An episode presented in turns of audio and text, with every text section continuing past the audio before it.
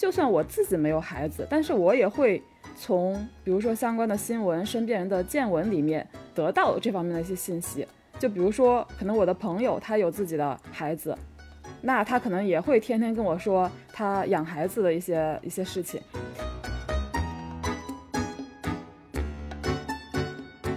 就很多人可能会说，你这个年龄段不结婚生子，你可能就会把自己耽误了。但我觉得同理，就是如果这个年龄段我不去追求我自己的理想，我也会把我自己耽误了呀。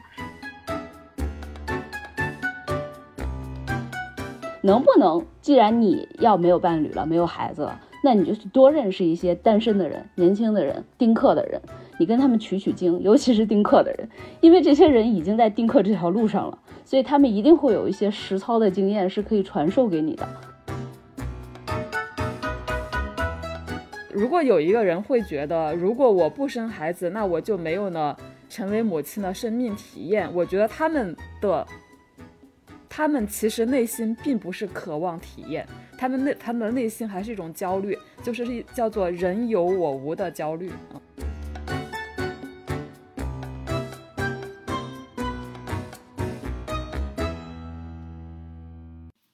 欢迎大家收听本期《不爱学习》，我是小天，我是小 PO，我是树阳。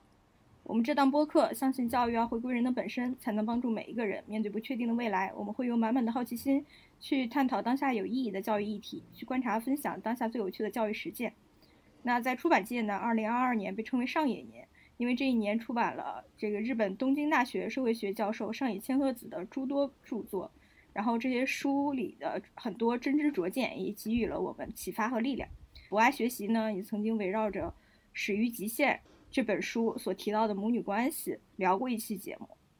那么在二零二三年呢，这股上野风潮依旧强劲。刚刚过去的这个情人节当天，上野所著的另一本对谈录《快乐上等女性怎样自在的活》问世，那扉页上就赫然写着。浪漫爱情这种意识形态是异性间的自我全面转让神话。有抱有这种浪漫爱情幻想的女人，就有被这种妄想所驱使的男人。那不管是要求的人呢，还是接受的人，都是傻瓜。那么这种一针见血的断言，在情人节当天听上去格外振聋发聩。书里还提出一个很值得讨论的真问题，就是现在有越来越多的女性呢，从结婚生子、组建家庭的想法中解脱出来，却不知道接下来要去往何处。那刚刚过去的春节，大家在遭遇催婚的时候，就长辈们苦口婆心说的最多的一句话是：“你没有伴侣，没有孩子，老了之后怎么办？”那么我和一些生活在二三线的城市，然后拥有这个体制内稳定工作的同龄朋友聊，他们给我的回答是：结婚也不是为了幸福，而是到了这个年纪，啊，身边的人都结婚了，那不结婚不生子，不知道干什么呢？这个事业也是非常稳定的，就是一眼可以望到头的。啊，那么我觉得本期节目我们就要探讨一下，当结婚生子不再是女性必要选项的时候，我们该如何规划自己的人生，该用什么来填补自己的生命？就首先呢，我们三个都算是晚婚人士啊，这个唯一已婚的这个小坡也是在三十岁结婚的，那么就是到了三十岁这个观念里面，就是尤其是在东亚社会，就觉得我们应该结婚生子的年龄，但是还没有走入婚姻的时候，我们是如何规划自己的人生的？三十岁以后的生命，我们是打算如何度过的？嗯，首先我觉得小 PO 不算晚婚，这这很重要吗？我肯定是晚婚或者说是不婚，然后小天就不知道呢。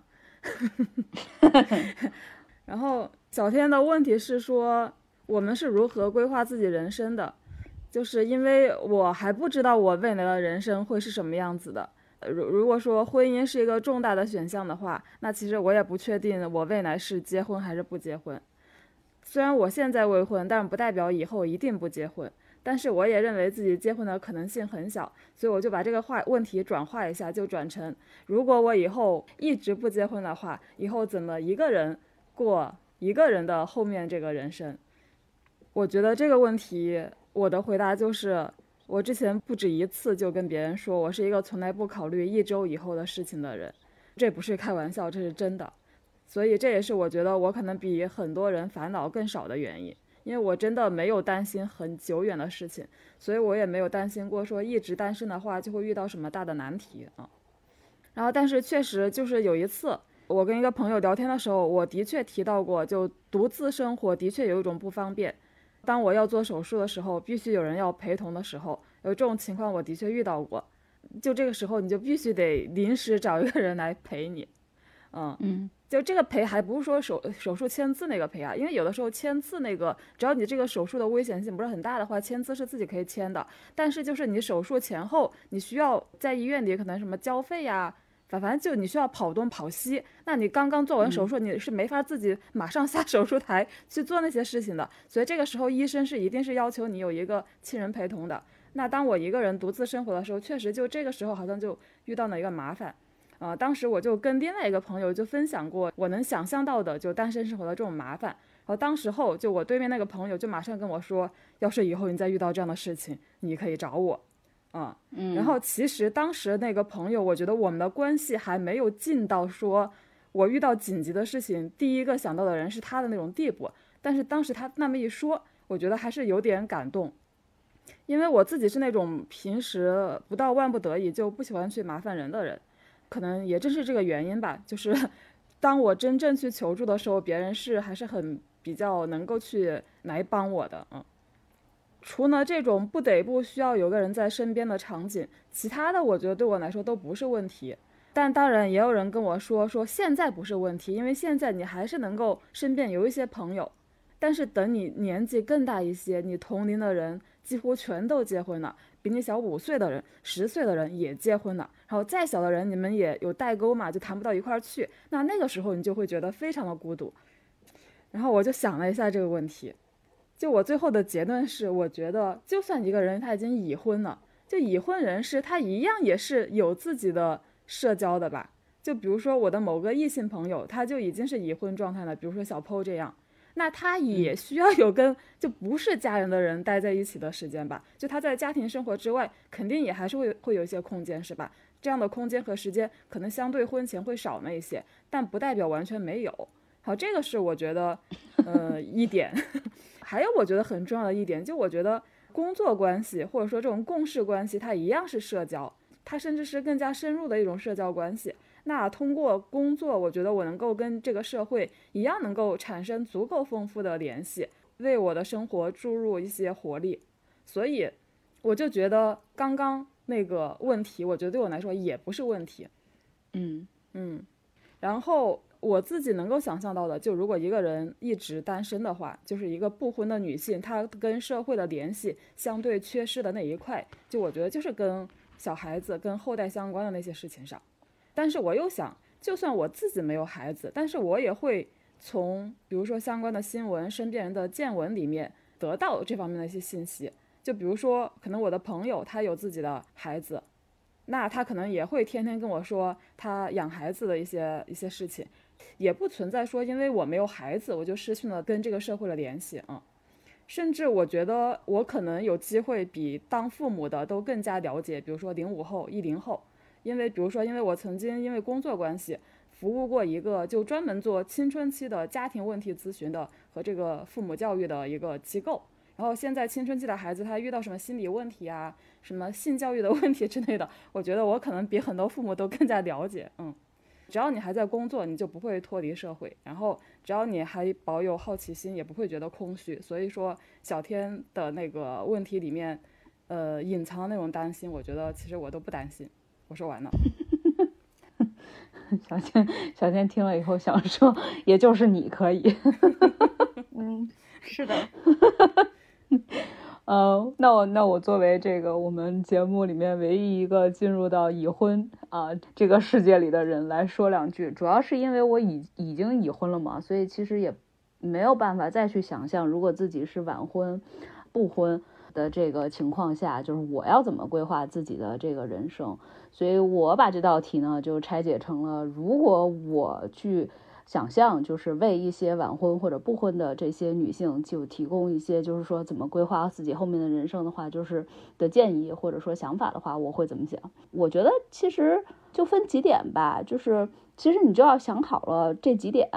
呃，接下来你怎么规划，就是具体的你的人生怎么展开啥的都不是问题。就是一是肯定是父母的关系，因为你要想好，就是我们中国的传统父母的话，肯定还是希望你的孩子可以进入到婚姻，然后可以生孩子的，所以父母可能就会因为这个事情。在可能你现在还好，可是，在后面的话，他就会频频的和你施压，导致一定程度上就会影响你的生活氛围。父母的这个矛盾的话的解决方法呢，我觉得就是自己一定要有自己的独立空间，因为和父母住的话，他肯定矛盾就会激发，而且他会产生的非常的频繁，所以你一定要有一个自己的一个独立空间，有一个独立的生活圈的那种感觉，你不要天天就你知道。呃，父母是这样，其实你是很难改变父母的，父母其实也很难改变你的情况下，你们俩就不要互相激化了，能能躲就躲，对。然后第二点的话，其实就是要想通了，呃，自己心理上，呃，如果你不婚啊，如果你晚婚，当然就如果你有有一个很长期的那种的伴侣，我觉得还好，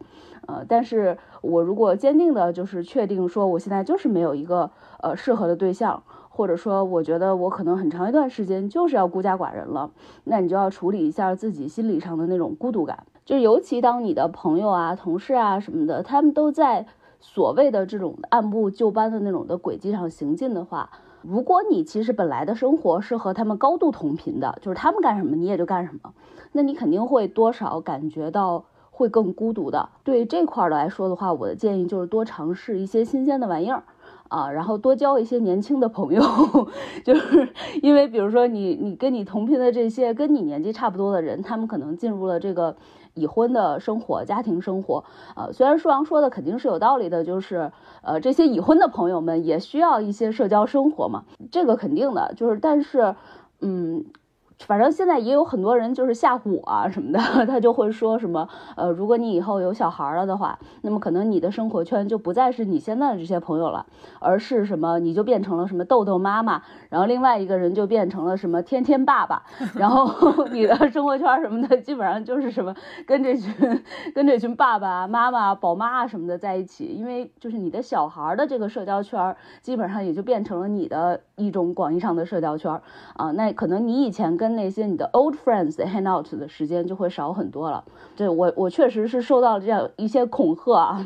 所以我就会觉得说，呃，那如果老的这些朋友的话，他会一点一点的可能被他们的这种的家庭生活的这种社交需求所侵占的话，那我们。怎么办呢？那就去多交一些年轻朋友嘛，对吧？就年轻的朋友，他们总归还没有那么快就进入到家庭生活，啊，还没有那么快就已经生出小孩来，所以你其实可以跟他们多玩一玩。这样子的话，其实你的这个时间就被充实了，被填满了。然后我今年就是刚才那个录节目之前，我不还在跟你们说，我在尝试这个游戏和网文。虽然说这就这两个东西，我都觉得他们就像那种。呃，嗑药似的，特别容易上瘾，而且我就会觉得说，我这二十四小时的时间已经完全不够用了。所以你就想想，这个心里面上的孤独感，很大程度上是因为你空落落的，觉得自己没有办法被一些东西给填补嘛。啊，那我们就需要被填补。那怎么被填补呢？要么你就接触新的这个朋友，对吧？要么你就接接触新的新鲜事物。你的人生其实大有可为，有那么多年，对吧？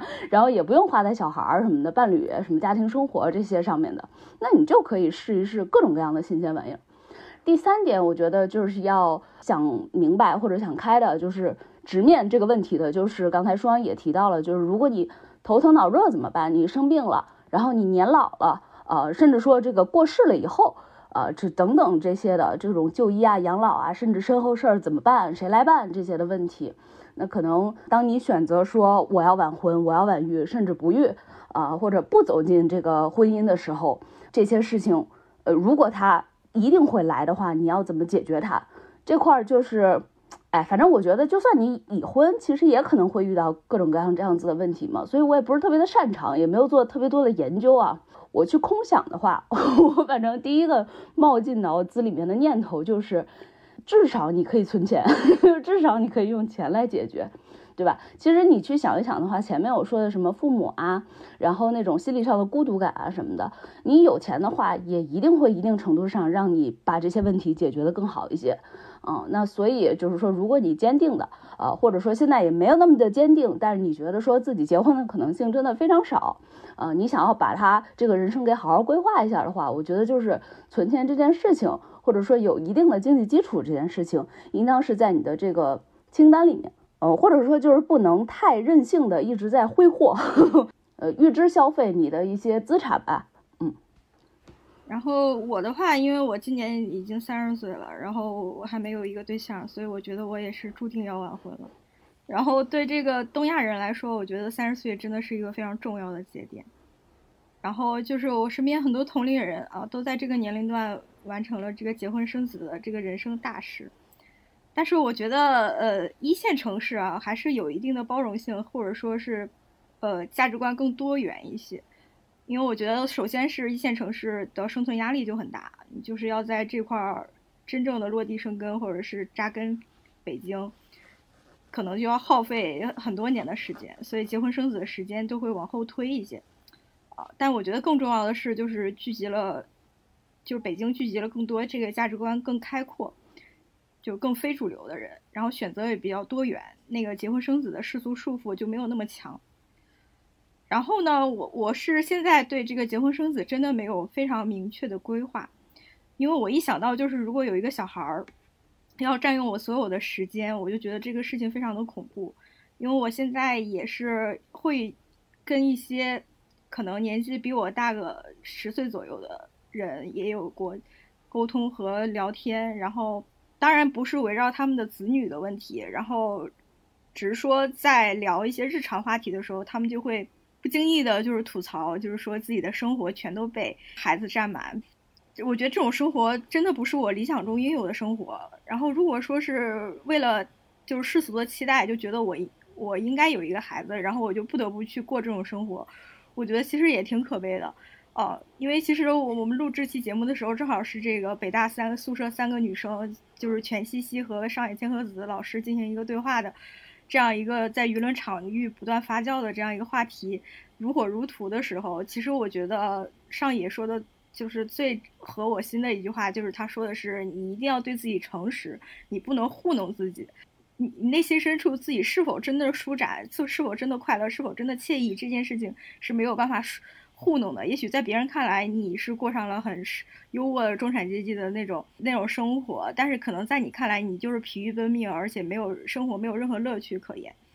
啊，然后我觉得就是我也不知道会不会遇到这么一个人，就是就是价值观和精神层面能够契合的一个人，哦，然后我我我也没有说非要在某个时间点完成这件事的执念，那生育这件事情，就是我其实也会担心，如果自己四十多岁想生。又想又又觉得很遗憾的话，我现在想到可能人生本身就充满了遗憾。跟我同龄的这些三十岁的北大女生在问她，就是说你的人生有没有什么遗憾的时候，上野说那简直太多了，简直是数不胜数。啊，我觉得可能每个人都不能说我度过了无悔的一生，或者说我度过了毫无遗憾的一生，这件事情本身就是不成立的。啊，接着我就觉得可能。也有弥补这些遗憾的方式，比如说冻卵，比如说你去领养，或者说你在某个时间点，你你就想要去未婚生育，因为现在因为这个生育率的问题，政府也在慢慢放开这方面的政策。那我其实在这个阶段，我我对我自己的人生还是有很多的规划设想和这个热情的，尤其包括三年疫情之后，就是世界重新变得可以连接以及重新开阔起来。我其实对于就是探索异域文明，以及就是去就是记录一些其他人的生活方式，或记 记录一些其他文明形态，探究一些地方的历史、政治、文化是有很大的热情的。然后我觉得，既然我我知道自己喜欢什么，想做的是什么。我就要先把自己的生命热情投入到这些我自己真正喜欢的、有创造性的事业中去。就很多人可能会说，你这个年龄段不结婚生子，你可能就会把自己耽误了。但我觉得同理，就是如果这个年龄段我不去追求我自己的理想，我也会把我自己耽误了呀。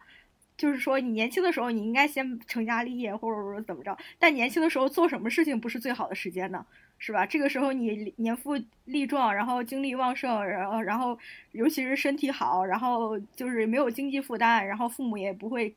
给你太多的牵扯。你这个时间用来做什么，你都你都是一个最好的时间。所以就我觉得这种很世俗的或者很陈规烂套的那些那那些语言，我觉得可能就是大家的一种思维惯性，就这么一代又一代的沉淀了下来。其实你放开来看，这个年龄段你用来做什么事情，都可能会大有收获啊。所以我现在就是觉得，呃，三十岁以后的人生就是。你就是目前你想做什么，你你你最有热情去做什么，你最有明确的目标和规划的这这个事情，你就先去做了啊。至于就是说结婚恋爱这件事情，我觉得是非常可遇而不可求的，你不能把自己太多的精力去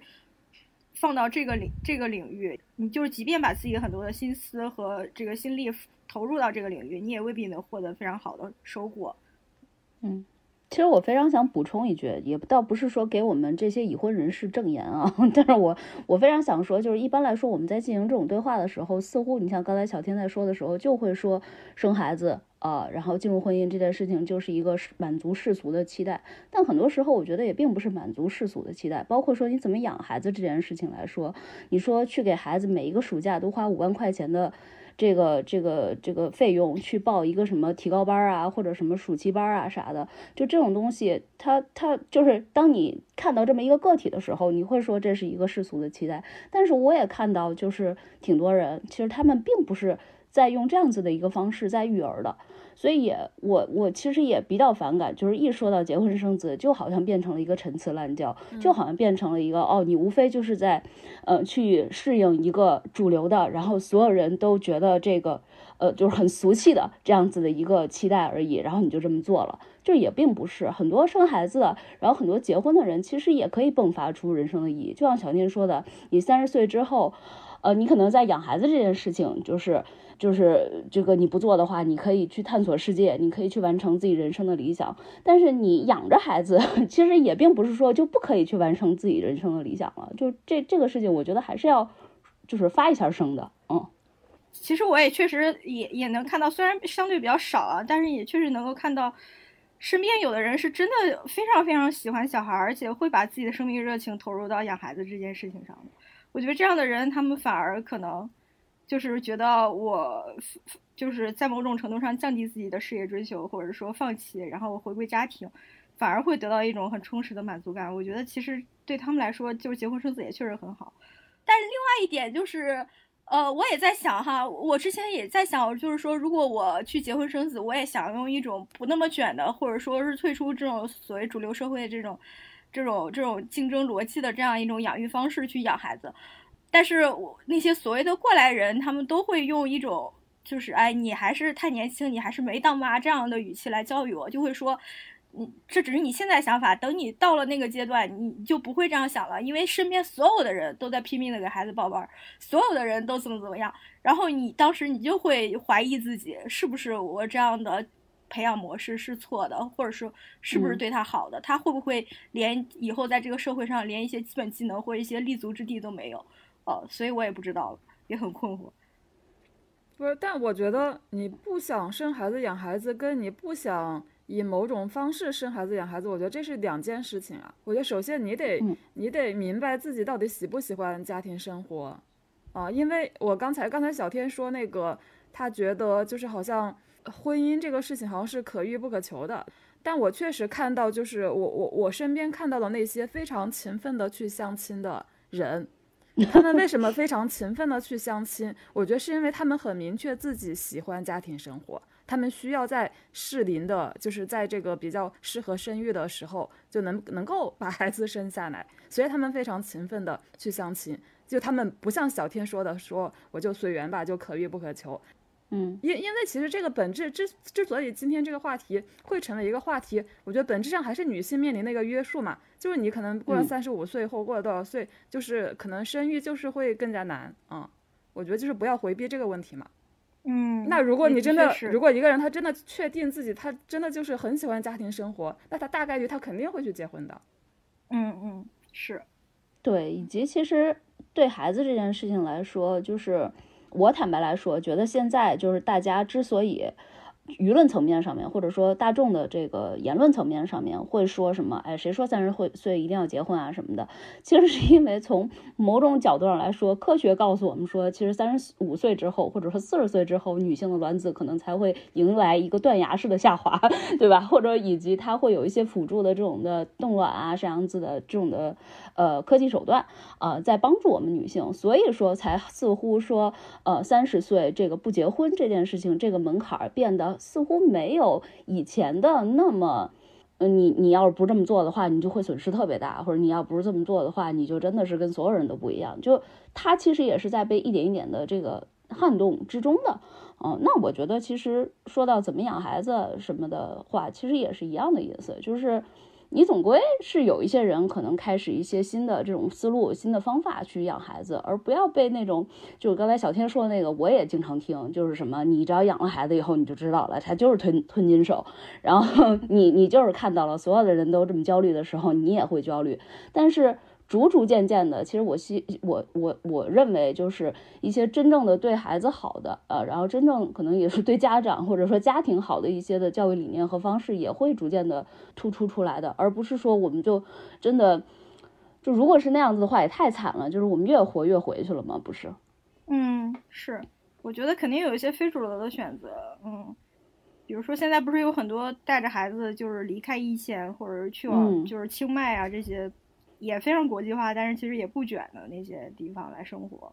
嗯，但是就是一些个体上的实践吧。但是可能潮流就是从一些个体实践开始的。我我觉得可能根本不存在什么主流的养孩子的方式。嗯，被被建构的一种主流养孩子方式，就是现在就是那种海淀妈妈或者顺义妈妈的那种焦虑就无无限放大。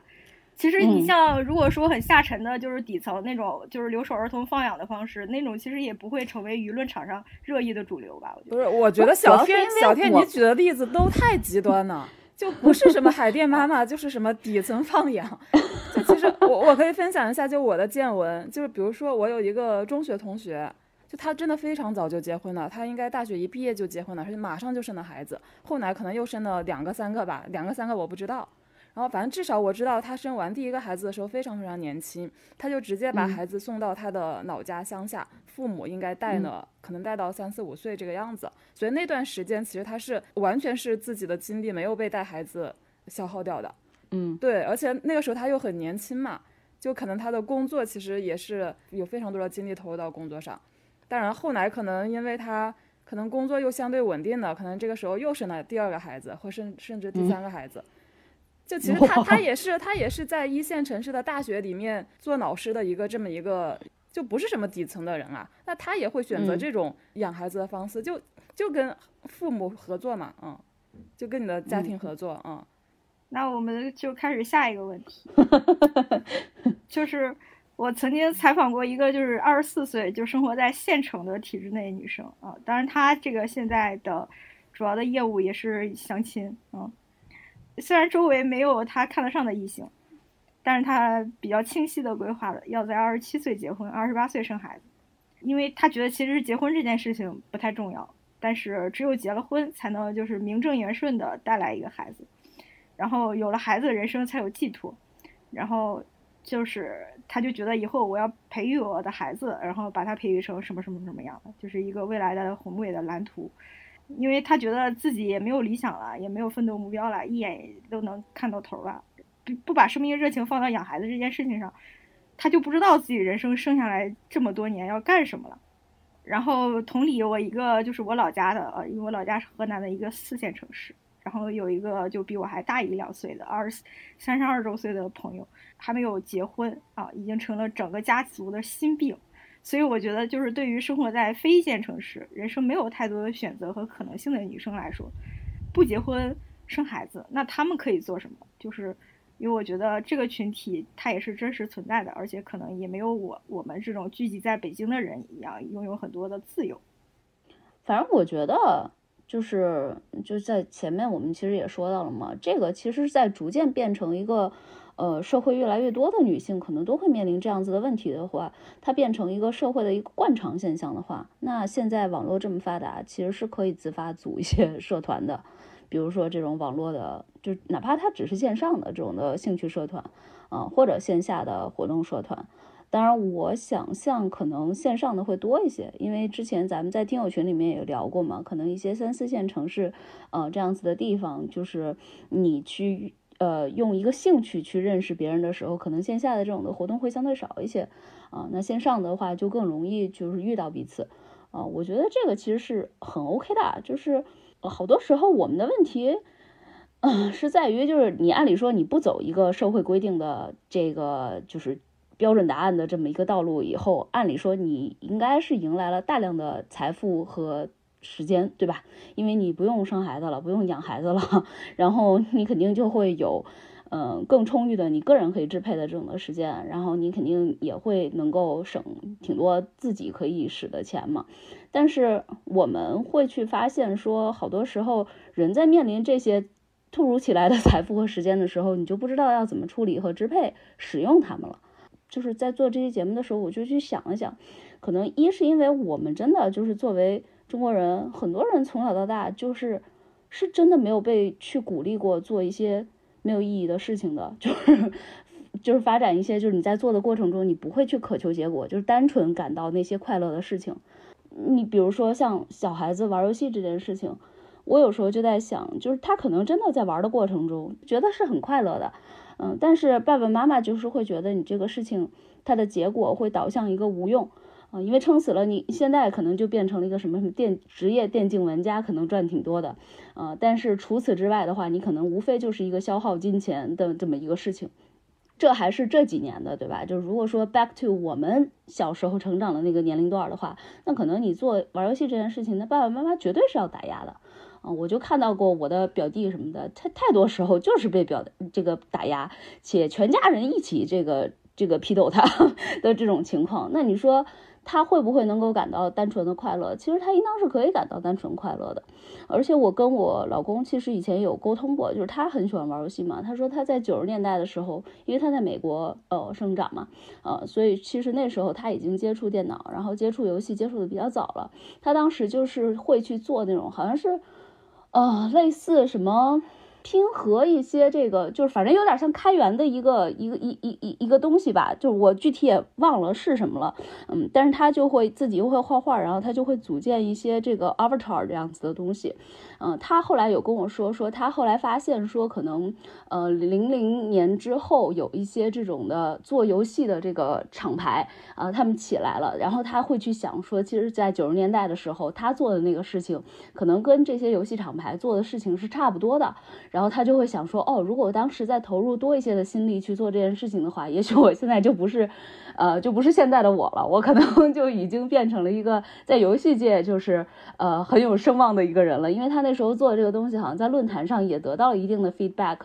所以我就在想，就是我我们好像很多的这个中国人就没有这样子的一个经验，嗯，就是你你觉得这个事情是快乐的，这个这个事情可能单纯。你去直接看的话，他可能是没有办法在短时间内，你说看到一个很确定的收益和结果的，呃，但是这种事情就会被爸爸妈妈，呃，或者说被周围的这种的环境给打压到，我们确实是很难就是乐在其中，因因为我们就是没有办法去开发这种的，或者说让我们的兴趣爱好滋长，所以我们就很难去乐在其中，在某一些领域上发挥出自己的那些独有的优势。这也是为什么我们很多时候就可能是大学选专业就很重要，因为你选完专业以后，你好像终于可以再做一个什么垂类的这种的研究了，然后接下来你就在这个领域在那块一直吭哧吭哧做，但是说你有多爱这个领域嘛，好像又不是很爱，嗯，所以很多人就是这样 prosthetic 的过了一生。我觉得我自己也某种意义上可能就在做这样子的一个人生轨迹的这个这个实践，所以我就会很后悔，我就觉得我小时候其实应当在。其他的一些兴趣上面，更让自己滋长一些的，或者说，嗯，我没有在一个更好的环境下，就是让我无拘无束的，呃，去恣意的生长一些。嗯，我我我去想的话，它可能很大程度上，我们说，呃，你如果不走社会规定的道路，以后你要面对你的时间和财富的话，为什么我们，呃，没有办法，呃，去处理了，没有办法处理我们的生命了？啊，就是很大程度上是有这么一个原因的。然后另外一个原因的话，可能也是，如果你没有生孩子、养孩子这样一个标准答案摆在那儿了的话，你就会恐惧或者害怕做任何一个行为的话，会不会带来很大的风险？但是反正我自己也观察了很多家庭啊，我感觉其实你养了孩子，这个孩子也不一定懂事儿，就是 甚至会有那种他就是在啃老，都一大把年纪了，他还在用家里面的钱在不停补贴着他的这个生活。所以养孩子这件事情，就你看起来好像是个标准答案，但是风险其实也很大呀。就你如果这么一想的话，应当就是会释然了，因为你做所有的事情，它其实都是有风险的。那你就怎么办呢？就是给自己设计一个自己能接受的底线，然后其他的时间啊、金钱啊，更多的去探索你个体生命的各种可能性就好了。嗯，我理解小天的问题是说，就是我们因因为其实我们。就是并没有真的感同身受的，就是像小天说的，生活在比如三四五线城市的这样子的女生那样，所以我觉得可能我们也会说的有点凡尔赛，嗯，但但虽然就是我自己是一直就大学毕业之后就一直在一线城市工作生活十多年了吧，但我觉得我对小天说的，比如县城的环境还是有一些些体感的，嗯，因为我毕竟是从那个环境出来的嘛。然后我也会听闻，比如说我的什么中学同学的一些八卦之类的啊。然后我理解，其实主要还是舆论压力啊，就或者说环境环境给人的压力。我觉得这个确实没有办法，就除非你内心非常的强大，就视他人为无物，闭着眼睛不听，捂着耳朵不是闭着眼睛不看，捂着耳朵不听啊。那我能想到的方案，就其实也是刚才小 PO 提到过的。就一个是寻找自己的小圈子啊，我了解到，比如说我在老家的一些老同学，他们也有那种，嗯，未婚的，就是就也是，比如跟我一样，就三十多岁未婚，但当然其中可能是包括离婚的啊，嗯就反正也是这种单身状态的也有。其实我觉得，就不管在哪里，就人群肯定是分一个相对大众的、主流的。然后也分那个相对小众的一个人群，然后就是可能相似的人就是会相互吸引，嗯，但我并不是说不结婚的就只跟不结婚的一起玩，我觉得也没有那么绝对。其实我觉得在一个小地方，大家在一起玩的形式可能就是就以前可能是像打麻将这种，现在因为大家因为私家车比较普遍了嘛，所以大家可能会约着出去一起呃出游啊之类的。那我在想，就其实这些活动就也不限什么结婚和不结婚的呀，就是，嗯嗯，就是其实并没有真的，真的受到限制。就说因为我不结婚，我身边的人都是结婚的，所以我在这个环境中就完全被孤立了。我觉得好像也不那么绝对，嗯，但只是说你在这个环境中，就你会成为大家的一个话题，就大家总是在问，就哎，为什么你那个那个谁谁谁，为什么他现在还没有结婚呀？他是不是？嗯，已已经有对象了，就之类的，就可能会被这种问题给问烦。但我觉得这就看你自己怎么去看了。你可能不是因为不结婚成为一个话题，你也可能是因为其他的一个什么特质成为一个话题，也是有可能的。那那你成为一个话题，其实只是别人无聊的一个结果。因为八卦永远是存在的。对对对，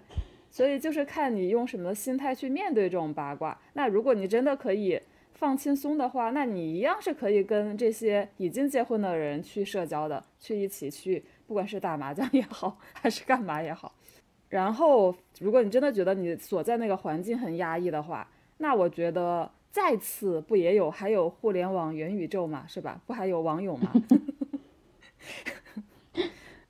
然后我还觉得。因为现在晚婚不婚的越来越多了嘛，就我觉得，即便是什么三四五六七八线城市，可能也会这样的，就是晚婚的人越来越多，就大家的这个多元性接受度，我觉得应该也会越来越高。嗯，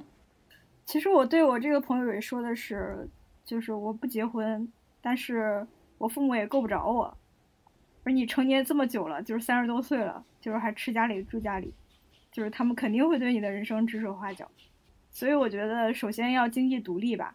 你你就算是生活在一个城市，就是你作为成年子女，你也可以搬出去住，是吧？我我和我另外一个朋友也经常劝他，你要不你就搬出去住。然后他就说他搬出去住付不起房租。我就想，我们那块儿小地方的房租才多少钱啊？你要是都付不起的话，那你真的就没有独立生活的能力。如果你就是跟原生家庭紧密捆绑在一起的话，我觉得真的是很难精神独立的。一是你也长不出太多的可能性，啊，二是如果你有其他的想法，就是你即便长出来了，那他们肯定也会要阻挠你，你也就是一定要被扼杀掉，或者说你现在处于一种挣扎，然后反抗，就是不想被扼杀掉的状态，但是你一定会遇到很大的阻力啊，因为他们可能就觉得你就是一个心病，或者说觉得你有问题。其实我觉得小地方也，就是现在也是有很多可能性的啊，也可能也真是因为这个互联网的这个原因，就是在我看来哈，就是一种就是开阔或者自由，也不是说你生活在哪个地方你才能够拥有这种开阔和自由。我觉得主要还是认知或者是认知和行动力这两重叠加的原因啊。比如说我这个朋友非常喜欢摄影，就是他对摄影真的是有一个。很天然的一个一个一个喜好，而且我觉得他在这方面有一定的灵性和一定的天赋，所以我就鼓励他说，你就是先在各类社交媒体，比如小红书上就发自己拍摄的照片，嗯，然后你就先就是打造一些口碑，然后慢就是你基于本土嘛，你也不用做大，你就基于我们这个小城市，然后慢慢做成一个小的工作室，嗯，甚至你都这都是完全是零成本的，你你。你自己喜，既然喜欢做这个，你就有意的把自己往社交媒体上打造一下，慢慢就衍生出自己的一个事业，呃，或者这个事业呢，就会让你找到很多这个同道中人，然后志同道合的人，然后但是他就是太缺乏生命力了，什么都懒得弄，嗯，然后就跟他说了很很多次，但是他就一直停留在一种想，但又没有做的这个阶段。我觉得他不一定是缺乏生命力，生命力这听起来太太悬了，就可能可能是不是因为他就是比较保守一些，啊，然后不愿意承担风险，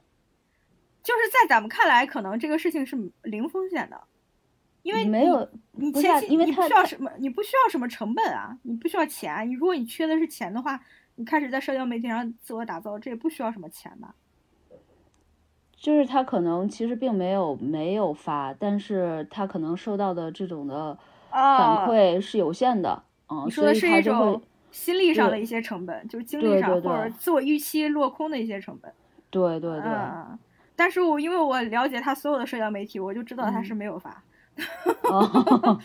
对。就是说，还是会经常在群里面发他拍的照片，但是他还是没有把往这个社，就是就是自我打造这方面走，就是商业化或者说营销端。就是因为我回跟他提这个事情的时候，他就会说是，我觉得我能力不足以到达给别人收钱的程度。其实我有的时候觉得，你不仅是一种能力吧，有的时候更多的是一种服务，就是很多人。也许你拍的并没有多么的精湛或者什么之类的，但是你给人家提供了这全套的服务，这也占用了你很多的时间精力，还还包括设备方面的，我觉得这些都可以收费啊，是吧？有的时候你你你让别人带牌号、带跑腿儿，呃，那些什么之类的，不都是一种服务或者是时间占用上的一些收费吗？在做商业，在做这件事情的时候，你的能力其实也会进展的。就你也会发展的，就是我认识挺多，就是做摄影的这种朋友，他们最开始就是给朋友拍照片，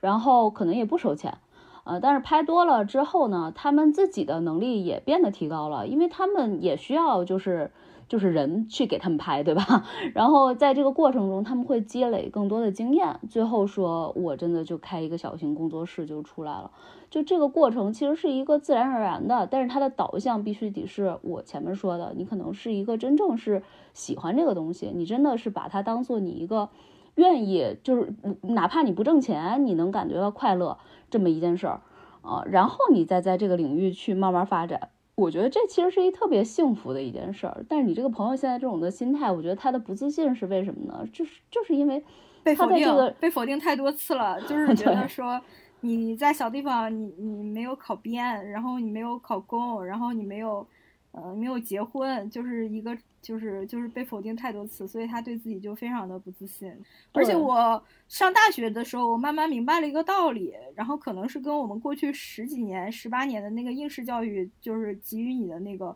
方方向是是是是不一样的。就是可能我们过去就是十八，就是中国人十八岁之前就是为高考嘛，然后。高考就是他就是有一那种什么十年磨一剑，或者是什么你要日积月累，然后不积跬步无以至千里，就是那种反复刷题，嗯，然后不断的精进自己在各个学科上的这个知识涵养，然后这样的一种思维惯式，所以就是可能就是上了大学，包括进入职场之后，还是给我们一种就是说你要做什么事情，你就必须先把自己准备特别充分，然后才能去呃实践。但是我上了大学之后，我就慢慢的明白一些道理，就是说很多事情，你你你的能力开始增长那一刻，就是你已经去做的它那一刻，啊，因为上大学的时候，我就去就是参加一些社团，或者说准备一些英语方面的一些考试，我觉得当然要去报名，或者说你准备去组建这个团队去参与的时候，那时候你的能力是零。然后，但是你你什么时候你能力可以突飞猛进呢？就是你已经就是报名去参加它的时候，你所有的能力的增长都是在于你已经去迎接这个挑战的时刻啊。我觉得在职场上，或者说在我们成年之后，我们的能力的生成都是这样一个机制，就不是说我自己先私下学，然后我再去做，而是说我我我就已经决定做这个事儿了，我的能力才可能有所成长啊。然后接着就是我想说一下，因为我是学这个中文系的嘛，所以我每次这个想到就是说，就是在一些比较逼仄的环境里面，一个女性她还有哪些可能的时候，我可能会想到过往的，就是文学史上的一些女性，她们或者说文学作品里一些女性，她们有没有一些可能性？但是我就是去回溯了一下，我就发现其实这个结果还是比较悲哀的啊，就是因为其实现在是一个可能经济发展为中心的一个时代。那过去的时代潮流就是这个革命话语嘛，然后其实像丁玲，她算是一个就是逃避了自己的原生的这种父权制的家庭里面，然后她去奔往了延安嘛，然后可能他们那个时代里面的所谓的先进女性和独立女性，就是想着如果我不结婚不生子，我的人生的一个归宿是什么？他们当时想到了一个，就是在反帝反封建的一个话语召唤下，我就是说我要奔往我的革命圣地，然后但是她。就是在延安写过一篇文章，就是可能每年三八节都会被很多人去转发的，叫《三八节有感》。然后他其实里面就是他在延安不多久，他就很敏锐的发现了很多就是这种背弃了自己父权制家庭的这些女学生会变成这个延安的这个官僚机制的一个性资源啊。那像上野千鹤子，她在她的另一本书。就是叫做从零开始的女性主义里面，她也在讲她年轻的时候，在上大学的时候，她也就是在上世纪六十年代，那也是一个革命话语非常充斥的时代。然后她也没有对自己的规划，也不是说我是一个要结婚生孩子，就是做家庭主妇。当时这个是日本主流呃女性的归宿的这样一个人。然后她当时的选择就是去参与一些就是反对权力机制的上位者的这样一些革命斗争，啊。但是他会，他也会发现跟自己这个共赴战场的这样一些同柴的男同学，呃，很快就把这些女性的群体就是分成在前方和他们一起向校长和老师扔石子的女生，以及在后方给这些同学们捏饭团的女生。然后他们就很快锁定了，就是说只有捏饭团的女生才能娶回家当老婆，而扔石子的这些女生就是在革，就是在这样一个就是如火如荼的这个。这这个这个革命话语结束之后，马上就会远离他们。就是这样的女生，我我我不可能接近他们，我不可能让他们作为我的女朋友，啊，就是再比如就是就是张爱玲写的这个《色戒》里的这个王佳芝，她也是因为原生家庭不是非常幸福，因为她爸爸她爸爸跟她母亲离婚之后又娶了呃后世，然后又在这个英国定居，然后她自己一个人。呃，在这个中国大陆还开始是在香港读书嘛，后来又回到了上海，然后但是他因为一些理想或者说跟对那个王力宏饰演的角色一些朦胧的青涩的爱意，然后就选择投身革命，啊，那他就就是也很快发现他被自己的这个同班同学也视为了一个性资源，是吧？就是说他是唯一有性经验的，所以你要对跟他发生一些性经验，这样你才能去笼络那个梁朝伟饰饰演的易先生。然后，但是那个同学的性经验只跟妓女之间有过。然后，但是那一刻，王佳芝可能就会觉得非常的灰心啊。然后我就觉得，就是可能，或者说一些就是社会意识形态所塑造的一些主流形象里面，都会呃，就是蕴含着很多的欺骗性。然后，而且你所说的这种革命的荣耀，或者说革命的胜利成果，或者说革命中的那种那那那种那种使命感或者价值感，更多的是赋予这个。就是男性的，然后女性在其中你根本感受不到自己被尊重或者说很独立的那种那种形象啊，所以我现在就是发现就是呃我们这个以经济发展为中心或者一个资本主义时代里面，他对不婚不育的女性的一个想象，就是现在在抖音上非常火爆的一种形象，叫做我这个不婚主义的小姨啊。不婚主义且财务自由的小姨，现在就是在抖音和小红书，就是在这些就是就是社交媒体上，就是不断的去打造这样一个形象。也是因为在春节期间，呃，就是有一个女性，她就很，我觉得也有可能是一场营销，然后她就发了一个视频，说我这个二十六岁的在一线城市工作生活的，持不婚主义价值观的，然后现在已经是企业总裁高管，然后这种经济独立的，二十六岁。对，但是又貌美如花的一个小姨回家给我们这些晚辈发发那个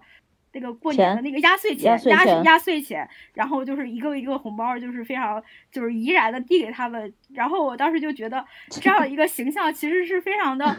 就是具有讽刺性的，就是说这个时代什么样的女性才能被豁免就是婚育权呢？就只有这样。又貌美如花，然后又总裁，然后又经济独立，并且他还非常年轻。就是如果他以后 想想选择，想想那肯定是营销号。想婚育的话，他还他还有很大的选择可能性。所以我觉得这样的不不会给你他他们为什么会觉得二十六岁就不婚不育了呢？有可能在他们看来，就是说我对我自己人生认知非常清晰，就是说我在二十多岁的时候，我就可以决定我的人生的大的走向。不是吧？我觉得这个东西，它主要它能够这个传播这个一个点，其实就是肯定他找这女演员是漂亮的。对，女演员是漂亮的，但是之后之后又铺天盖地的，人家小红书到处都是。然后就是都表示自己有这么个小姨是吗？对对对对，或者自己，或者或者就是我就是那个小姨。天呐，行吧。然后，我然后我觉得这种形象其实对于我们这种普通女生，或者说对于我那些在二三四线、三四五六线城生活的那些女生来讲，是没有任何号召力的。她们只会觉得自己更加的自卑，或者觉得自己更不该。不走寻常路，因为只有这样的人才能不走寻常路。自己如此普，为什么还要不走寻常路？就是要对这种主流营造这种所谓的这种形象要保持警惕吧，或者它其中也很带有很大的欺骗性。然后我觉得对这些女生的，呃，一个我我自己从生命经验中总结出来的一个一个一个建议就是。你还是要找到自己的热爱，但是我我我跟我那个朋友这样说的时候，我那个朋友就会说，我怎么知道我自己热爱是什么？就是他没有什么热爱。然后我觉得你如果你现在没有热爱，你就从喜好入手，即便是再微不足道喜好，我觉得都是有一些延展的可能性。但但但我我其实想反对一下小天，因为我觉得首先你刚才说的你那个朋友的对你的建议的反馈，我觉得他其实已经感感觉到你在凡尔赛了呀。就是你显然你的资源，你所在的这个环境，你能够得到的理解和支持就比他多很多呀。那你为什么还得要求他去找到自己的热爱？就如果是换的是我，我肯定会也会心心里很不舒服，就觉得你你就是在凡尔赛，是吗？对啊，很明显啊。而且你为什么要要他去找到自己的热爱呢？但是他不快乐呀。如果他很快乐，我就不会说这种话了呀。嗯，我不知道，我不知道你们对话具体是怎么样的，但我觉得，我觉得你要要求别人去找到自己的热爱，我觉得也是一种凡尔赛，因为很多人他就是我我我我其实主要是觉得，就像我前面说的，我觉得很多人，哪怕你是在城市里的，你其实都没有什么热爱，就是我们从小到大一直被压抑太久了，就你这时候再跟他说，他可能已经不知道怎么去找到自己的热爱了，嗯。就除了这个热不热爱的话题，还有就是，我觉得，你说你要做一件事情做到有正反馈，做到小有成就，或者说刚才说的，他可能通过一个喜好，最后发展成一个能够养活自己的一个商业模式，这其实还是一个很高的要求啊，就不是所有人能够做得到的。嗯，那你这样说，我觉得有可能确实是我想的比较简单吧。就是舒阳的意思，他觉得你凡尔赛是因为他觉得你在说这个热爱的时候，可能变成了一个你已经衣食没有太优了，啊，然后在这个基础上再去找到一个好像在你认为这个叫什么付出的这个成本是比较小的，几乎是零的这么一个状态，但是他可能认为他自己其实衣食无忧这一点都没有做到，因为他没有办法跟他爸妈就是住在不同的空间。嗯，就是从这个角度上来讲，我确实因为，哎，怎么说呢？我也不是我我不认识特别多的这种在四五六七八线生活的这些这个人啊，但确实，我有时候也在想，就是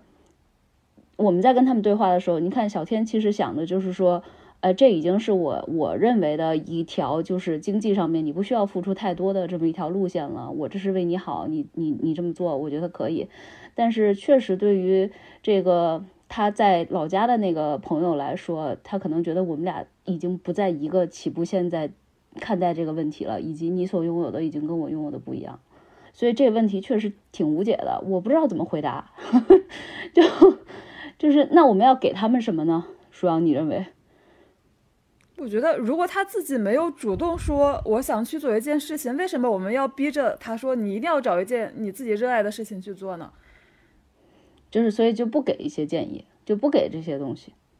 不是就给支持。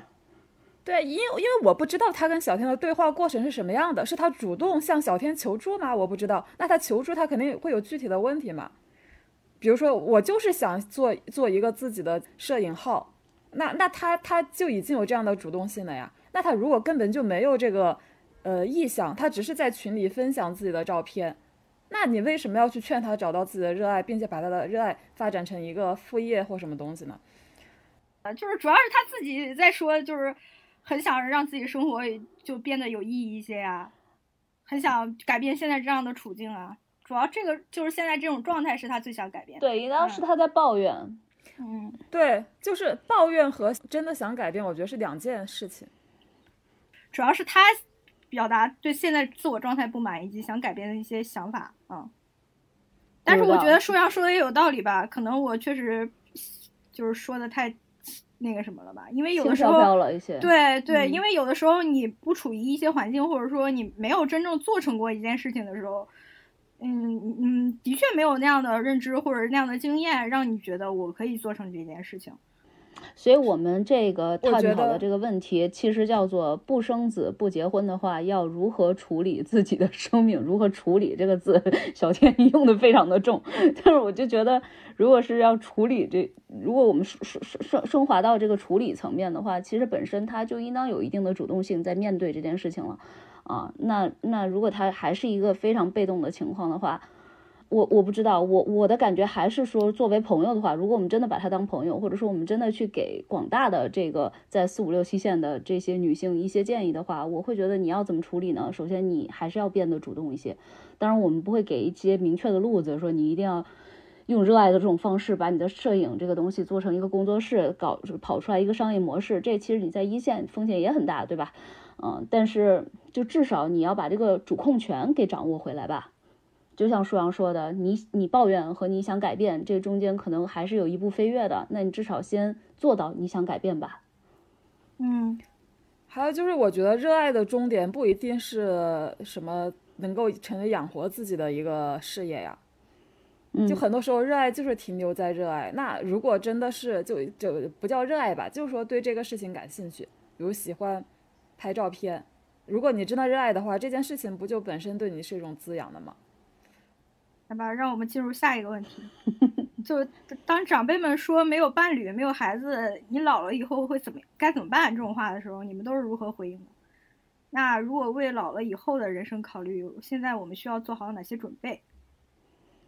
就我先说吧，我反正是觉得，即使我是咱们仨里面的已婚人士，我也一直都觉得每个人的人生还是挺孤独的。以前没有伴侣的时候，就是有朋友，但是。朋友好多时候也并不是在一辈子都在你的生命里面的嘛，对吧？他肯定也会因为各种各样的因缘机会就离开了。嗯，伴侣其实也是一样的，嗯，孩子甚至也是一样的。就是你觉得你跟他亲密了十几年，然后他成家了以后，其实他跟你的生活就是有一段挺大的距离的。所以对这种说没有这些东西，你要怎么去度过自己的人生？我觉得咱们就可以看得佛一点，就是每一个人的生都是自己走的。呃，而且说这句话就是说什么没有伴侣、没有孩子，你老了以后怎么办？我就会在想，就是说这种话的老人，他是什么样子的一类老人？就他肯定是那种有伴侣且有孩子的，对吧？而如果你是相反的话，你其实是不会说出这种话的，对吧？所以其实这个话，我认为就是那种我因为选边站了这一条路，所以我就是要坚信这条路就是正确的。那当他已经用他的生命经验不断去夯实他这种信仰的时候，你去跟他辩驳是没有任何的意义的。对于这种情况的话，我觉得就是，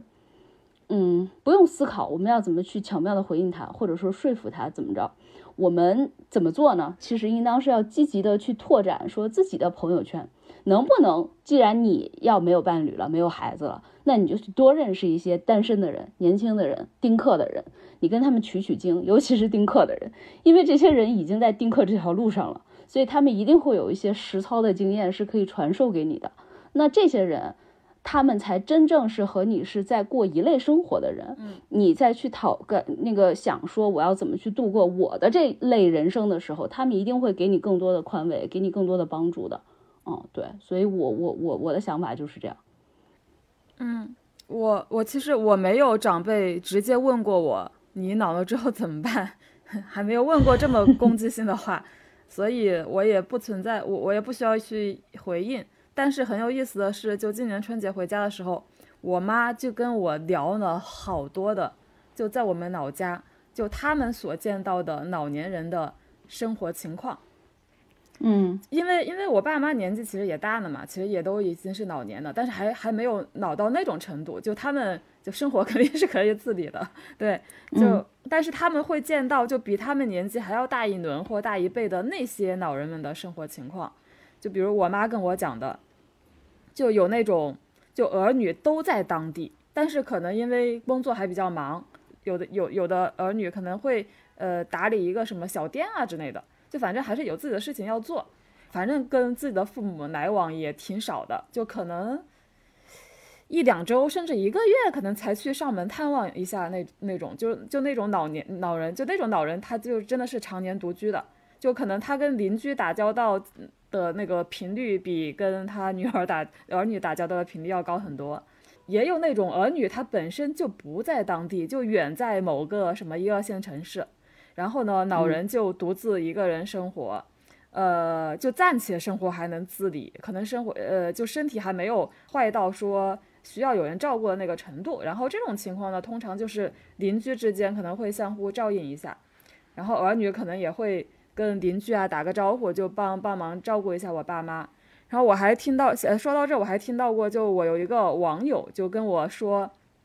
他的。爷爷奶奶那一辈的人就住在一个农村里村子里，他们也很少回家，但是每次他们回家都会给那个村子里的小卖部送好多礼物，就就是因为那个小卖部的老板好像是他们村子里的一个节点性的人物，就经常能够照顾到大家，照顾到村子里面的老人，所以他们会跟那个小卖部的老板打好交道，就是说万一就是他们那个年纪反正八十多岁的呃老爷爷，就是万一。身体出个什么事情，就是能够第一时间能够帮上忙那种啊，就这种情况，就就相当于后辈完全不在身边的。然后还有那种就是，呃，老人生活已经不能够自理了，然后呢，可能他们是跟年纪更加小一些的，但其实也是中老年的亲戚住在一起，然后被那些中老年的亲戚照顾的，就这样子的老人也有。就总之，我会觉得。这个问题，就我们未来要面对面临的这个问题，从来就不是一个新的问题，是每一代人都在面对这样的问题。嗯嗯，就是很有可能你的儿女，你老了之后，你的儿女就是不在你的身边的，因为他们有自己的工作，有自己的孩子要养，要去照顾，要去操心，甚至你们关系也不是很好。你可以想象嘛，就隔了代之后，肯定是有很多隔阂的嘛。就可能有的女儿，就用传统的话来说，就也没有那么孝顺。啊，你可能就是要独自一个人生活，然后不仅要解决这个呃生活自理上的问题，还得解决这个精神上的问题啊。我觉得所有人都会，所有年代的人都会面临这个问题。那可能有钱一点的人，他可能用钱能够解决部分的难题。那我们可以做什么呢？就为了老了之后的人生考虑，我们要做好哪些准备？我觉得。我们要做的要么就赚钱，要么就你多多就是处理好你和邻居之间的关系。差不多吧，就可能现在现在我们还有还没有面临那个什么七八十岁的那个问题啊，但是不管怎么样，可能呃我们以后要把自己变成一个更加呃更 nice 的人，更加不被人讨厌的人，就对年轻人好一点的人，这样子你老了之后，你就更容易有人愿意来帮你，愿意来照顾你。如果你是一个脾气很坏的老头，别人都懒得理你。对，不要成为一个猪嫌狗厌的人。这样子的话，到你老的那一天，你就有的后悔了。对，还有对你的儿女，就如果你有孩子的话，就就因为我们今天讨论的是没有没有孩子的话题嘛，就我觉得你有孩子也一样，就你对你的孩子也要好一点。对。对，如果你是真的是独生没有后代的话，那你对你的晚辈的亲戚可能也得好一点，说说不定他们到以后就会成为那个为你养老的人。哎，不过你知道吗？其实说到这个话题，我觉得我前两天听到了一个故事，我觉得让我还蛮震撼的。总而言之，就是这个女孩子她也有个小姨，然后呢，这个这个小姨呢，她也是未婚未孕，就是一直以来都是就是没有生孩子。嗯，那她。呃，这个女孩呢，她出她的这个原生家庭呢，相对来说有一点点的，就是重男轻女吧，所以其实她自己的妈妈和自己的爸爸对她也一般。然后这个小姨呢，就对她其实一直以来挺好的，呃，也经常会给她花钱买这买那啊什么的，一直都是一个很 nicer 的一个长辈。嗯，但是这个女孩等到就是二十多岁的时候吧，反正就有一次对话，就跟这个小姨在对话的时候，这个小姨反正就是驳斥了她的某一个。呃，想法，然后就是让这个女孩就是感觉说，哎，我的小姨居然是不支持我的，或者说他其实是内心层面上其实不了解我的，然后这个女孩就信仰崩塌了，有一点，呃，接下来她就跟这个小姨就形同陌路了，呃，就反正关系就是非常的冷淡了。我就问她，我说，那你这个小姨从小到大对你这么好，就是你你你你你，就算你们两个有一些理念的不合，或者她说了哪一句话你觉得 too much 了，也不至于吧？嗯，但是这个女孩就是说，我认为她对我好，其实就是因为她想让我给他养老。嗯，然后我当时听到以后，就觉得天呐，就是还蛮震撼的。就是怎么说呢？就是把这个再加上一个限定条件的话，就是你对你的晚辈可以好一些，但是不要让他们感觉出来你是功利的，只是为了储备一个给你的养老金而已。对对对对对。说实话，我真觉得你如果指望亲戚家的晚辈的话，我觉得这个就是妄想。嗯，你看咱们上一代，就我爷爷奶奶，还包括我父母，呃，我爷爷奶奶那一代，呃，因为我感觉还是比较传统的那种大家族的观念，就是尤其是像基于血缘或者是亲缘关系之间的走动，肯定是会比咱们这一代要紧密非常非常非常多。但是他也会特别，就是我就感觉到，就是在他的叙述中，就是他会觉得他那些呃哥哥家的孩子，一些外侄子呀、外甥啊什么的，他就觉得完全靠不住，或者说大家其实关系非常疏离，只是一些礼节上的走动。书阳说的就是关键时候如果能搭把手的话，就是你这个晚辈如果觉得你这个长辈其实还挺好的话，他可能会给你搭把手的。对呀，就我不可能说完全就承担你这个压力了，是不可能的。对，我不可能说期望我的一个晚辈去从那个像护工一样照顾我，甚至我老了之后还给我给我钱给我花，肯定不是这个意思呀。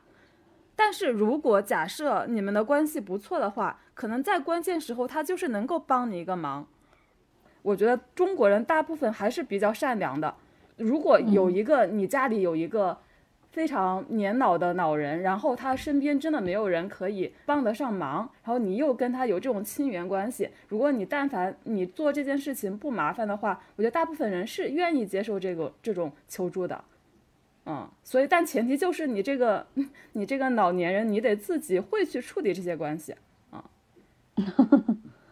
但确实就是嗯。这种关系也需要你是一个相对来说家庭比较紧密的状态。就是如果说完全是从小到大可能就见过这长辈一两面，也是比较难的。现在的我们的这种的核心家庭毕竟在收紧，所以像这种情况，你从家族里面找一个晚辈，你说你跟他有这个不看僧面看佛面，或者说我一直以来对他就是还是比较照拂的，然后呃这种智慧你想发挥，有的时候可能也施展不开。就是因为你可能就没，首先没有那么多的晚辈，其次这些晚辈可能跟你的社交也不多。是因因为因为可能是因为在我的就是我我父亲的那边的家族里面，其实他们还是家族观念相对有的，就那种传统的家族观念是重的。就即便说有些亲戚就真的是几十年没有来往的，但他们会觉得这个人还是跟我有关的。哦。可能更加更往后一些，可能大家就会觉得一个人，我就见都没见过他，他跟我有个屁关系？对，就是怎么突然之间我就有一个二爷爷蹦出来了呢？嗯，我现在基本上就变成这个，我就是这个春节回来之后，突然有一个人加我，说我是说他是我姑，我心想我根本就是不认识你，我为什么你就是我姑了呢？啊。然后我自己的话，我是觉得老人其实自己也很矛盾的，就是他会为了他的观点而不断的挪用一些素材，而这些素材可能之前曾经反向证明过他的观点，就是比如说我奶奶经常说的是，她现在住的这个就是房子的三楼有一个独居的女性，这个独居的女性呢年纪是大概六十五岁左右，啊，其实也是已经成。步入老年人，但是跟我奶奶这种已经八十五的人相比，就是我奶奶可能觉得她还是她的人生以后还是有有有挺长一段路可以走的。之前我我我去看我奶奶，她她都是说，因为这个女性是离婚嘛，离婚，然后就是有一个独生子，然后独生子跟着她，后来她就是自己含辛茹苦的把这个独生子抚养成人，然后考了军校，然后现在也已经在北京定居了。可能在北京过得也还不错，就生养了两个女儿，然后就是他的母亲是有就比较严重的基础病，就比如说是脑梗什么这种，就是可能随时会爆发一些就是意外情况的这样一个病。然后我觉得，如果是就是一个人，如果说你你的单身独居的母亲，然后而且又有这么严重的基础病，按理说应该是带在身边就是赡养吧。然后，但是他母亲一直一直都是在山东的这个县城里边独居，然后说是因为婆媳关系不太好，然后说，然后之前我奶奶就是跟我说的，他们婆媳关系不好，然后他儿子也嫌弃他什么的，就看看老婆眼色吧，就那种，然后，然后就说他儿子多么多么的不孝，就说抚养孩子多么多么的没用，就以前他站在一个老者的这个角度就是这样说的，结果就是这这次我春节回家之后，得知那个女性已经去世了。但是我奶奶又话锋一转，变成了哎，你看还是得养有个有个儿子吧什么的，有个儿子呃多有用啊什么的。说呃，你看他呃死了之后，还有人给他收骨灰。然后我说我说。我说他人都死了，然后那个 我说那个骨灰有没有人收，有什么重要不重要的呀？哪怕你就放那个 放那个就是什么花石炉里边，又又能如何呢？我说生前的时候没有感受到一点天伦之乐，然后一他他就是去世，就是因为他自己一个人脑梗，就是在家里突发疾病，然后就去世了啊。然后后来就是他儿子过来给他收尸，就这样。然后我就觉得你之前一直在说他生养的这个儿子没有用，然后你现在。就是为了劝我生孩子，你就又转话锋一转，说你有个孩子，你死后还能给人收，有人给你收尸。我觉得你这个例子，你这个你你这个例子只能让我对生子这件事情更加的寒心。对，我说你，我就我就直接说，我说你这个话不就正好证明了生养孩子一点用都没有吗？到最后还是一个人很凄惨的死在家里了。啊，对，没没事，等等我到了什么那个年纪，我会在预就预期自己那个那那个什么什么将将至的时候，会大限将至，大限将至的时候，我可能会先付一个人一笔钱，然后可能这个杀了你，杀了你，不是付这个人一笔钱，然后这个人大概率肯定跟我还是认识的嘛，或者说比较关系还相对比较好的，付他一笔钱，然后说到时候你来给我收这个骨灰。那个我我看了上野千鹤子他写的一个人最后的旅程嘛，因为他今年也七十五岁了，然后他就觉得他也要考虑这个事儿了，而且他未婚未育嘛，然后父母也也已经走了，然后等于是一个人就是在亲缘关系这块儿，反正是一个人生活在这个世上了吧。但是他也是看到了日本家庭的这种就是赡养老人，还有就是最后旅程的这样一个他诸多案例的调研。然后他得出结论就是照护是一份不适合由家人承担的工作，嗯，而就是因为他觉得很多时候这个照护家里老人的这个工作一般是交给儿媳妇来做。之前在日本，女性不都是无业的家庭主妇嘛？然后就是这种就是照料型的这种，呃，就是一种无偿劳动，就是就交给儿媳妇儿。然后他说，但是儿媳妇儿就是至于说是能不能做到无怨无悔或者是毫无怨言的来照料家人，他觉得这个就是对人性或者说对一个人的道德品质的一种极致考验。很多时候就是靠运气，呃，就是你遇到的这个儿媳妇是怎么样的。就反而对自己晚年是不好的。然后，如果是通过经济经济关系的一种雇佣，就是家人以外的人，就是他人，就是他觉得，就是因为我是就是赚这个钱嘛，所以他觉得才能接纳并宽待面前的病态老人。然后，我觉得他说的也有一定的道理。而且，我现在就是觉得刚才舒阳说的一个观点，我觉得挺挺对的，就是说，其实老人的临终的。就是就是赡养，就是和这个照护，我觉得可能从古至今就是一个很复杂的问题。那在少子化还没有成为一个趋势的，就是之之前的时代，虽然没有少子化，但是有的一个趋势就是大家普遍都很贫穷，因为经济不发达，然后家里的经济条件都比较的困窘。啊，那个时候就是失去劳动能力的老人，可能对于一个家庭而言就是负担。所以在我很小的时候，我奶奶当时还居住在农村，她当时比较频繁的给我提及的就是，就是这个家庭虽然有多个子女，但是是都不赡养老人，或者说都弃养老人，然后让老人就是。就是，而且当时在农村更多的是没有退休金的那种，就是失去经济收入，然后如果你也不能去耕地或者蓄养一些农那个家畜，然后你没有任何的经济收入和经济来源，然后你就只能在贫民交恶中等死。然后在日本，在戛纳电影节上有一个获奖影片叫做《有山节考》，然后那个电影讲的也是说，呃，在日本的一个地方叫有山，就是那里边所有失去劳动能力的老人。都会被弃养在这个山里面，然后让他在这个山里面自己一个人孤独的等死。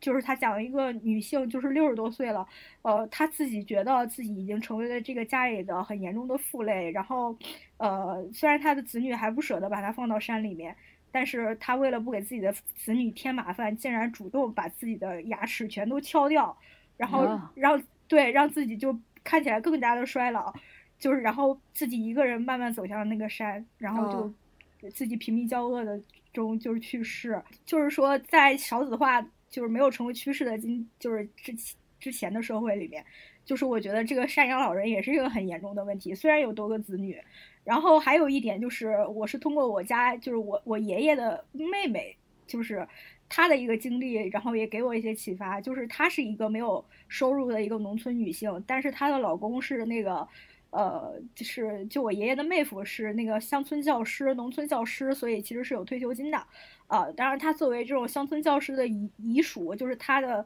老公去世之后，也会每个月就是政府会给她发几百块钱。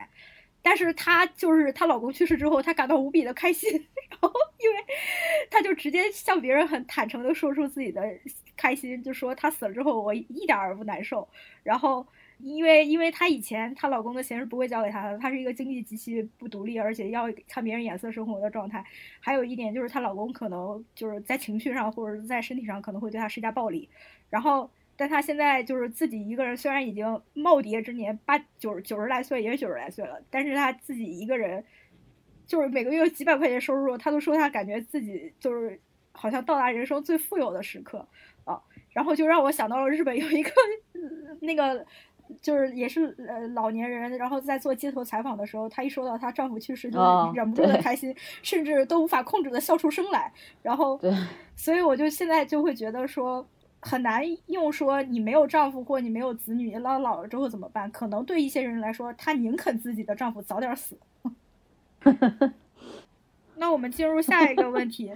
就是很多人会把。成为母亲的体验嘛，就视为一种女性独有的深刻经验，就会觉得没有这种体验，人生就会缺失很多。因为现在为了政府为了拯救不断下滑的生育率啊，就是慢慢的也在松动这个单身生育的政策啊。然后就是我我们现在是如何看待就是就是成为母亲这种体验的呢？就是如果我们一一生就没有生育孩子啊，就是可能就是也也可能绕过婚姻去生育一个孩子，那是否会留有一些遗憾呢？就是不生孩子的话，会不会有遗憾？对对，这这个问题感觉只能我跟小天来回答呢。对，是的。今天主要的问题都是咱俩 才有资格回答的。嗯，首先我还是觉得，其实人的生命力还是有限的，就你投入到这个地方多，投入到另外一个地方就少呢。就其实前面我记得是应该是小天说的吧，人人生肯定是有遗憾的啊，就有遗憾是很正常的。那我觉得就是，嗯，就是不要那么贪心吧，就是不要什么都想要啊，这可能是我现在的一个心态。然后我觉得，就是如果你把生养孩子当成一种生命体验去对待的话，那他肯定有，呃，幸福的、快乐的部分，但肯定也有痛苦的部分。如果你又要以计算得失的这种态度去计算的话，那你也可以想，他那两者可就可能抵消呢。嗯，就其实你，对。那然后我觉得还有一种一种逻辑，就为什么人会觉得会留有遗憾，是因为他觉得体验本身就是一种财富啊，就好像我要体验很多，我要体验当妈妈，我要体验家庭生活，我要体验这个，我要体验那个，我要体验成为一个什么女强人啊。那我觉得我有时候在想，这种这种心态是不是也是一种贪婪呢？就是而且，就当你什么都体验到呢，那然后又能怎样呢？就我就想起我曾经跟一个跟我同龄的男性朋友交流，就这个男性朋友就是他之前给我感觉就是那种好奇心和进取心都还很强的一个人。就他之前说过一句话，他说我要去跟各行各业世界上最聪明的头脑去交流。然后但是后来就是最近有一次我们就聊到说，就他他他他就提到说，他觉得到了自己这个年龄，就好像应该往回收一收。嗯，就觉得好像我交流了这么多，我跟这么多大脑交流呢，但是我到底要干啥呢？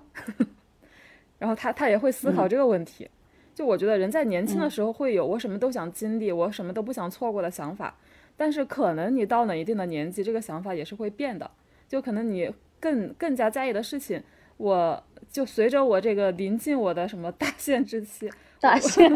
然后。我我是不是可以找到一些更加聚焦的事情，然后把它把它去做好？嗯嗯，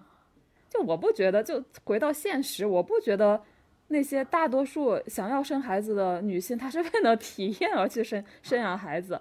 嗯，我觉得她们应该也不是为了体验，我觉得可能更多的还是一种一种焦虑吧。嗯，就是如果有一个人会觉得，如果我不生孩子，那我就没有了。成为母亲的生命体验，我觉得他们的，他们其实内心并不是渴望体验，他们内他们的内心还是一种焦虑，就是是叫做人有我无的焦虑嗯，我觉得是这样的，嗯，然后我我观察到那种真正的很自洽的人，他之所以要去结婚要去生养孩子，就是因为他喜欢孩子，喜欢家庭生活啊。我说完了，嗯嗯，那我来说一下。就是虽然这个问题似乎我不应当回答，因为我现在就成为了一名孕妇，所以我正在经历成为母亲的这种生生命体验。就不过我我确实没有非常就是嗯很焦虑的，然后很疯狂的 要孩子这件事情，就是我没有做我没有做这样子的努力。我觉得一切还是比较自然而然的。嗯，我跟我老公关系比较好，然后。确实，我当时会想说，如果有一个孩子的话，可能会给我的生命一些新的东西，啊，体验吧，就是可能就是新的体验吧，啊，所以呃，他就自然而然来了。当然，说完刚才说的那个，有些人喜欢要孩子，就是因为他喜欢孩子，呃，我不讨厌孩子，首先，啊，但是呢。成为了孕妇以后呢，我发现可能是因为激素的一些原因，我发现我现在越来越喜欢孩子，就这这确实是一个生理上的就是因素。我觉得你这个应该是纯生理的。对对对，就包括比如说以前我走在路上什么的，就是看到小孩什么的，我就比较中性的会经过他们。如果这小孩真的长得很可爱的话，我可能呃，就是会会会想去逗一逗他们的。呃，但是现在的话，比如说我这个挺着个肚子走在路上的话，我看到一些小孩的话，我就觉得啊，小孩好可爱啊，就会有那种感觉。所以喜欢孩子这件事情，也可能会随着说你变成母亲了以后，你的那个雌性的或者说母亲的那种的东西会被释放出来，这个也是有可能的。呃，至于说就是。如果有没有一些女孩子，她可能一生都没有生育孩子的话，我倒是觉得也没什么的不好，因为在我看来，就是生孩子也是相对来说比较自然的一件事儿。就我我我我不反感这件事情，然后我觉得我跟我老公关系好啊，然后我觉得有一个孩子的话，应当是蛮 sweet 的一个家庭生活，我就把他生出来了，呃，还没生出来啊，就我我就把他造出来了。就但是如果说你一生都没有生育的话，我自己也认识一些丁克家庭的朋友，我认为我看他们的发圈啊，或者说发状态啊，或者跟他们聊天啊什么的，我会觉得他们过得也很自洽，就很开心。比如说他们会更频繁的去做一些二人世界的一些 dating，然后他们会更频繁的去旅游。哦，那我觉得他们也在很享受自己的生命。呃，你说这个生命价值、生命体验高不高呢？我觉得也挺高的，对吧？呃，就是，但但不要去比较，就是你要说比，说我我比生完孩子以后这个生命体验、生命价值高不高？嗯，这这个东西就它它它不是一个维度上的，就很难比。但我也在想，就是为什么有些人会产生这种悔啊、遗憾啊，就觉得自己如果一生都没生孩子，会觉得很很后悔、很遗憾，就是可能。就像舒阳前面说的吧，就是你有一种贪婪。那贪婪的基石是什么呢？因为你在年轻的时候，呃，你去想这件事情的时候，你的未来是呃一个空白的画布，所以你就觉得我什么都可以得到。那你肯定就要，比如说排布一个最佳的比例，在什么几几岁的时候步入婚姻，然后在几岁的时候打拼事业，然后在几岁的时候生出孩子，就就你会有这样子的一种控制你自己人生的那种欲求。但我跟一些就是丁克家庭的这些朋友聊完啊，我会觉得，就有些人确实是很坚定，他们内心已经很强大了，他就知道我的生命中就是要割舍这个小孩子 这样子的东西，嗯，但也有一些他们很幸福的原因，是因为他们试过想要孩子的，但是因为这样那样的原因，他们就是失败了。于是他们的人生就已经变收窄了，他们没得选了，就是生不出来是吗？对对对，所以他们就只能想方设法说，我在接受我自己没有下一代的这个前提下，我要怎么能够努力让我们的二人世界，让我们的生命能够过得更精彩？哦，我觉得这这这个其实就少了那些你觉得你什么都可以得到，于是你就。就是掌控生命的那种而产生的那种的焦虑感和焦灼感，其实你就反而没了，你就是在活在当下，嗯，那个感觉其实是挺棒的。所以对这个问题，我的建议就是说，你不要老想那么多的如果，对吧？你看咱们的这个问题叫这个，如果我们一生未生育孩子，是否会留有遗憾？就不要想那么多如果。你踏实的过好每一天，其实比很多事情都重要。如果说你的爱情来了，那你就来了，你就跟这个人好；然后你孩子来了，也就来了，就就他他他是非常自然的，就不要想那么多的，就是 if。对，我觉得确实就是，我觉得大部分人应该生孩子，也不是说我为了完整我的生命或者怎么样的，应该就是看别人都生了，就所以我也生。呃，其实我现在觉得，就是如果说是。生个孩子就为了丰富自己生命体验的话，我觉得其实这种想法应该也比较的自私吧。体会到当母亲是怎么样一种感觉的话，我是很愿意去体会的。但是就是再一想到就是当母亲所赋予一个人的义务，就是你要去养他，而且一直养到什么程度呢？就养到你咽气的那一刻，然后你还是很不甘心的，或者说很不舍的。去了，然后而且带着这个，而且离去的时候还带着对这个孩子的种种的忧虑或者什么的。就我爷爷奶奶对我爸说的一句话，说的是我们到地底下也闭不下，也闭不上眼，就是这样说的。说一想到你的什么什么什么，我们到地地底下也闭不上眼。我妈也跟我说过类似的话，我就觉得天呐，这也就是一个孩子对你在人世的牵绊，就到达这样一个程度，就是。就是你你在活着的时候为他付出了所有，然后你要到死的那一刻，就想想自己到了奈何桥上也不愿意就是忘记他，或者说还想为他操心，还觉得他这个事儿没搞好，那个事儿不行，我还得为他操心。嗯，然后我一想到这个义务，我又怕了。我觉得对一个一个人掏心掏肺到这个程度，那我的自己呢？我自己想干的事儿呢？我又畏惧了。我觉得这个世界对每个人都非常公平，你要有这样的体验，或者你要想有这样的经历，你就要必须付出这样的义务和代价，就是就是一个权衡的过程，就是看你能不能去付出这样的义务和代价。啊，我反正我现在是不敢啊，所以就是如果问我的话，我就会说，我宁愿让自己留有这样的遗憾，我也不想 让自己就是去卷入这样的一种关系。起码我现在没有做好这个准备，也许哪天我觉得我自己的人生，我看到的好像没有太多我想去去填满或者想去拼满的这样的人生版图了啊。我我我需要一个孩子来填满我，然后如果我哪一天到了这个程度的话，我可能考虑会去生一个孩子。嗯，然后我现在如果想有这个体验，更多的真的就是出于贪婪，或者觉得不想比别人少。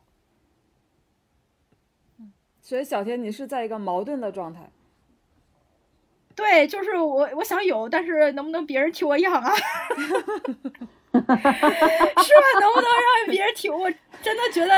我对一个人到达这个程度，就我真的很难做到。对，我有一个朋友就是这样说的，他就说，其实他极其讨厌小孩儿，但是他觉得他要生小孩儿，因为他认为这个是必不可少的。然后我说，你既然极其讨厌小孩儿，你生了孩子，你准备怎么养呢？他就说，给我妈养。嗯。对我妈也这样说，我妈就说你给我养吧，然后什么你自己过你自己的人生，就是她就觉得她可以，那还是不是因为我是她的闺女，她觉得她可以为我奉献到这个程度，就是她为了让我有个后代，她愿意再让渡自己的后半生的人生，就是再为我抚养一个孩子，就是她她觉得他还是为我考虑嘛，对，就是即便他他之后的人生什么都没有，就是就是还被一个孩子填满。但是他觉得我自己的女儿有了一个后代，我女儿之后老了，我不能陪她了，我到地底下也许能闭上眼了。啊，对对，嗯，这这其实无可厚非吧？就是无可厚非，对，就是本能，就是本能，就没办法。对，嗯，活着每一天都为他揪心。对，就是自己肚子里出来的一个东西嘛，嗯。但但我会觉得说，就是我我我还蛮，就是我在跟我那个朋友在对话的时候，我还蛮不理解的。我就说，你既然就是，比如说像我，其实是在之前对孩子是一个比较中立的态度，甚至说，其实我是挺喜欢孩子，我觉得他是可爱的，嗯。但是我那个朋友，我认为他其实是真的很少有的女性，在我面前可以如此。呃，极致的表现出自己对孩子的痛恨，但是他还是想要选择要生孩子这么一条路，甚至说出来了我要生仨，就是 我对，然后我就会觉得非常不可思议，呃，可能可能确实是被一些这种传统的就是人有我无的这种的东西给绑架了吧，嗯，但是我第一反应就是好有钱啊。嗯，他他他似乎没有从钱的层面上在想这件事情，就确实他应当是一个经济整个的一个基础还是有的，对，嗯嗯，但但但主要是这种情感上，我其实不太理理解，嗯，但会不会也可能只是当时的一种表达，他未必真的有那么的讨厌。嗯，不像是，我觉得他确实好像是挺讨厌小孩子的，就是小孩子来我们办公室的话，他也会躲着走。我 我 我我也是有有知道那种非常非常非常讨厌小孩的那种那种人，但是人家就明确说我是不会生的，甚至因为甚至因为不生孩子这件事情，他就离婚了。嗯，对，我觉得这个我可以理解，就是我因为真的不喜欢，所以我就不需要，因为这个东西，嗯，就是你你想要，你也得要付出一定的东西，你才可以来嘛，就是对吧？也不是说我说我我我我我不喜欢，然后这个这个上帝会强塞给我一个东西，我觉得也不太会存在这种情况，对吧？所以这那些丁克的。我是很理解的，但是像我这个朋友的这种扭曲的心态，我觉得多少还是跟社会舆论有关吧，或者跟他从小到大的一个生命经验有关。而且其实我觉得小孩也分人吧，就有的小孩就可能你会觉得还挺喜欢的，有些小孩就挺讨厌的。对，对，就是，但是如果你抱着这种念头去生孩子的话，你就更可怕了，就是，而且你会进入到一个摇彩票的一个状态，你知道吧？就比如说这个大孩子，你生出来以后，你就觉得你怎么看他，怎么都觉得我的基因怎么能这么不完美呢？我觉得他一定是出了点什么 bug 的，于是你就迫不及待的可能非常想要再摇下一个号，就是你再 try another one，然后这就是一个很可怕的恶性循环，就。小孩子都是可爱的，就最好我们是抱有这样子的心态去看待孩子的。就是如果你真的爱孩子的话，如果你真的想要有一个家庭生活的话，对，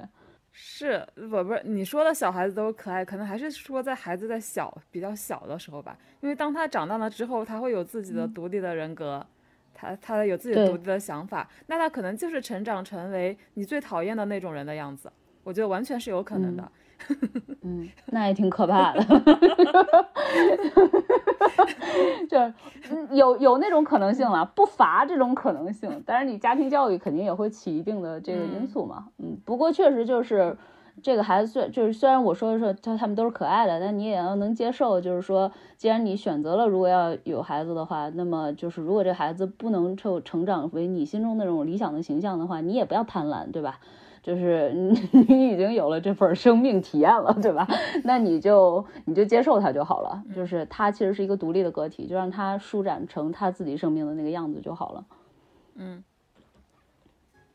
那我们这期播客就先聊到这里。